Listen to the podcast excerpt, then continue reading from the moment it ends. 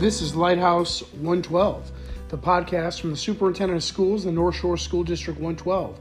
We're a pre K through 8 public school district in Northeast Illinois. This podcast is a source of information about the school district, its leadership, its teachers, its students, and its community.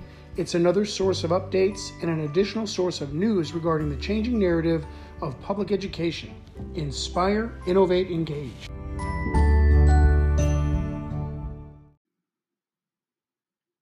In this episode, I'm going to recap what's been going on the last couple weeks since the COVID 19 novel coronavirus pandemic has caused a significant interruption not only in our school district, but in the lives of all of the people in our state, nation, and world.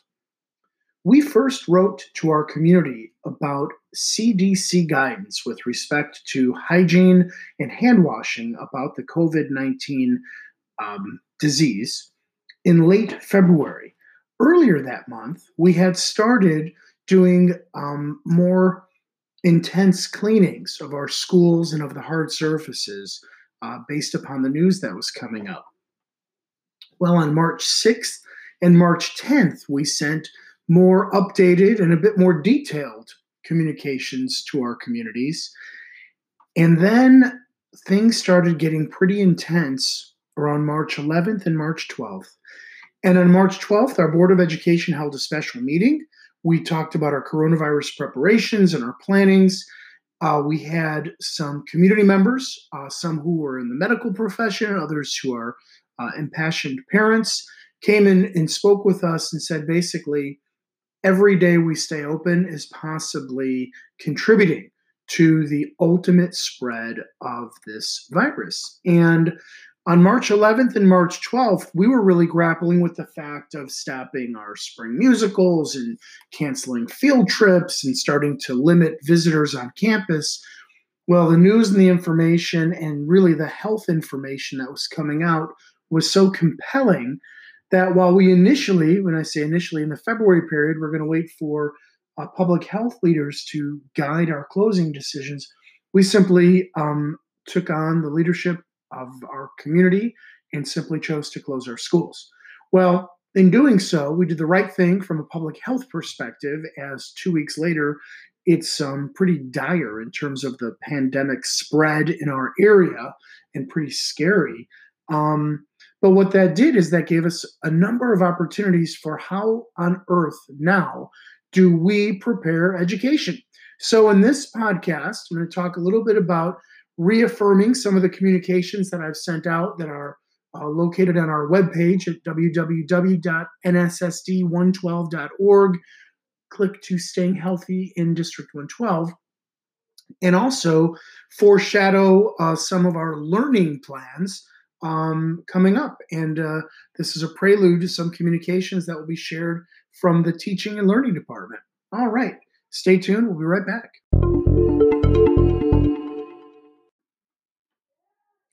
So, at the outset of this entire situation and of the spread of the pandemic and of the public health crisis, our team came up with priorities that were going to be guiding us as we took our school system and our community through this situation.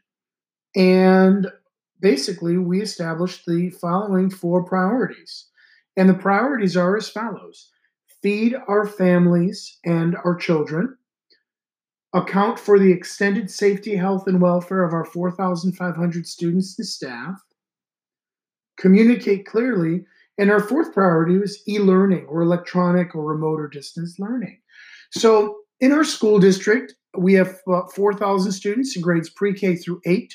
We have 10 schools, and we also have about 535 employees, about 400 teachers, and um, educational support staff, administrators, so on and so forth.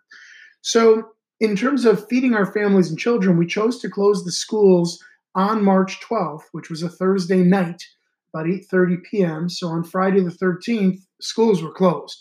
Uh, no real time to prepare, no real time to make any plans. So on Friday, our team worked to make sure we were going to be able to provide grab and go breakfast and lunch meals for our students. We worked with our food vendor, Organic Life, our partner in this, And by the end of the day, Friday, we had um, specific and explicit plans to feed our children, and we we distributed about 1,100 meals between Monday and Thursday of that first week. Friday, the 20th, was spring break, and the Moraine Township Food Pantry, one of the local townships with a robust food pantry and uh, incredible philanthropy and generosity of the community, um, took care of the meal distribution and provisioning for spring break. On March 30th, when spring break is over, we'll resume the grab and go lunch and breakfast for basically all residents in our community 18 and under who uh, need some meals. So, feeding our families and children is a significant priority that will continue. And again, like I said, we have a thousand families, a thousand students, pardon me, a thousand students qualifying for this in our in our uh, neck of the woods. We are also providing meals for a neighboring school district uh, for their distribution as well. We're in partnership with the um, food pantry and all. In addition, we wanted to make sure we could account for the extended safety, health, and welfare of all of our students and, and their staff, realizing we're in the midst of a pandemic, something we've never been in the midst of, number one. Number two, making sure that we're now going to help deal with the anxiety and uncertainty of closing the schools. The schools provide a great deal of stability and predictability for families and for the entire community. We're a critical part of the community, so we're well aware of that impact. In addition, we um, realized that we were a week prior to spring break. We also realized that we had parent teacher conferences coming up. And each hour and each day, the news was coming in and certain things were changing. And long story short, um, our governor declared March 17th to March 30th, um, Act of God days, or um, you know, kind of an unusual designation. We turned our parent teacher conferences into remote telephone conferences for the first time ever, and we submitted um, many, many um, communications to our community. I had mentioned earlier February 27th, March 6th, March 10th, March 11th, on March 12th, a couple communications, March 13th, 16th, 17th, 17th again, 18th, 20th, 21st, and a video message on the 22nd. So um, priority three is going going pretty fast and furious as well. Um, in the next segment, we're going to talk a little bit about e-learning and try to tee up what's going on and why is it so different than um, regular learning and where is our district going to be. So stay tuned. So initially, I laid out a plan saying that we would get an e-learning plan set up. We would um, get some self-paced learning materials and curriculum in the hands of our students. We would train our teachers. We would have some virtual drop-ins for social emotional reasons. Then we would kick off teacher-led remote learning around April 14th. So I'm just kind of fast forwarding some of the communications. I also initially said we would have self paced guided learning opportunities March 30th. Well, the, literally, like I said, the world's been changing hour by hour, day by day. Um, spring break is no longer really spring break. Um, some of the young people are calling it spring fake because vacations were canceled, travel was canceled. Again, Illinois is on a stay put or stay at home order since March 20th. So, my incredible team of teaching and learning, technology, uh, teacher leaders, teacher coaches, incredible team of people got together and rolled out self paced learning using a curricular um, platform called EduSeer. We've been using it for um, hospitalized children and, and, and, homebound children for a couple of years. And we turned on EduSeer to be a self paced curriculum for children in grades one through eight, uh, self paced, self guided. All standards aligned content not necessarily aligned to the same scope and sequence, meaning a child might do the English language arts at their grade level and it may all be review. Basically, designed for cognitive stimulation, um, keeping the, the students occupied on some semblance of school until we were able to roll out the teacher directed uh, program. So while we initially said that was going to happen March 30th, it actually happened March 18th. So during the spring break period, um, at parent discretion, students were able to um, continue some practice and continue some learning. We made that available for everybody in grades 1 8. Children in kindergarten had other uh, materials uh, at their disposal, and uh, children in our preschool had some packets and educational support materials prepared by our teachers. In addition, we never before distributed iPads or computer devices to children earlier than grade three. Well, in one or two days, we distributed 1,050 iPads. We distributed it with incredible um, social distancing and participation and partnership of our maintenance crew, custodians, teachers, support staff, and principals and, and, and district administrators. All right, so we said March 30 would be the start of it. It actually was March 18. We said March 14 would be, or pardon me, April 14 would be teacher-led instruction if we didn't return. Now it, I haven't officially announced it, but it looks like we're probably going to stay out longer than um, that, but we have not announced that yet. Uh, long story short, the week of the 30th, we're going to be doing some uh, intense teacher training on web based delivery, web conferencing, learning management systems that are not in place in all classrooms, also special education and English language uh, considerations. So, the week of the 30th, our students will have already had the opportunity of 12 days of self guided and self paced learning. Yes, the burden's on the parents there, and we respect and understand that. We're sensitive to it. However, we've provided learning materials and we um, fully, um, you know, hope that, that our students will engage in those um, while we're doing our training. Um, the week of the 30th, we're doing training. Currently, many, many teachers have already reached out to the students. While it's not expected or required, it's certainly appreciated and we ex- extend gratitude. We are working with our teacher leadership and our labor leadership to make sure that we can iron out uh, some of the technical details of the working conditions and the work hours. Long story short, um, we might be able to do teacher led remote learning before April 14th, uh, maybe even by April 7th, which would be spectacular. So, in any event, uh, the week of March 30th is still self paced, self guided. Our teaching and learning department is going to put out some guidance for our parents. We thank our parents for their flexibility and understanding.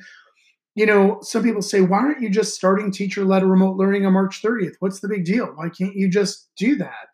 And the reality is, you know, since the 1800s, we've been running school um, running it the same way. Uh, it's far more complex to take an entire learning system and change it completely, um, far more complex than it may appear on the outside. School as we knew it on March 12th changed. That schooling that we've all been in for years and years was socially um, interacting, it was in person, it was in school buildings, we had predictable routines, we had known schedules. Teacher directed remote learning is going to be um, you know, it may be for a longer period of time this spring than anticipated. And we want to do it right. Our teachers want to do it right. So we're going to spend some time and train and support our teachers so that when we roll this out, again, earlier than planned, earlier than announced, it'll be done with the highest of quality that District 112 um, has come to, to expect. Um, why can't we just do e-learning? Other districts are doing it. That's a, a common refrain up here. Well, E-learning by statute was designed to support five non-consecutive days of learning on snow days. You know, we have we have pretty heavy winters up here in, in Chicagoland, and um, some districts had those plans. We didn't. We have a plan now, um, and we're going to execute it. And we were able to get it expedited thanks to the governor's executive order suspending certain requirements. However, um, with our collaborative approach to leadership, we're working with our, our teacher leaders and we're making sure that we get it right. Bottom line is, we um, were set to return to school April 14th, but I'm telegraphing here on this podcast on um, March 26th that I doubt that that's going to happen um, just because of the, the, public health crisis. Our four priorities are, are pretty crystal clear feed our families, account for the extended safety, health, and welfare of our students and staff, communicate clearly in e learning, I'm real proud of the teams that I've got the good opportunity and good fortune to work with. We're preparing this. Um, while the week of March 30 may still be inconvenient for our families, we acknowledge that. However, we have provided curricular materials um, 12 days earlier than we said we were going to. We've got that in their hands. We're going to work on teacher directed remote learning training next week, the week of the 30th, and we'll get it rolled out as soon as we can. Thanks much for your patience. Check our updates at www.nssd112.org. Stay safe, stay healthy, and until the governor lifts the ban here in Illinois, stay home.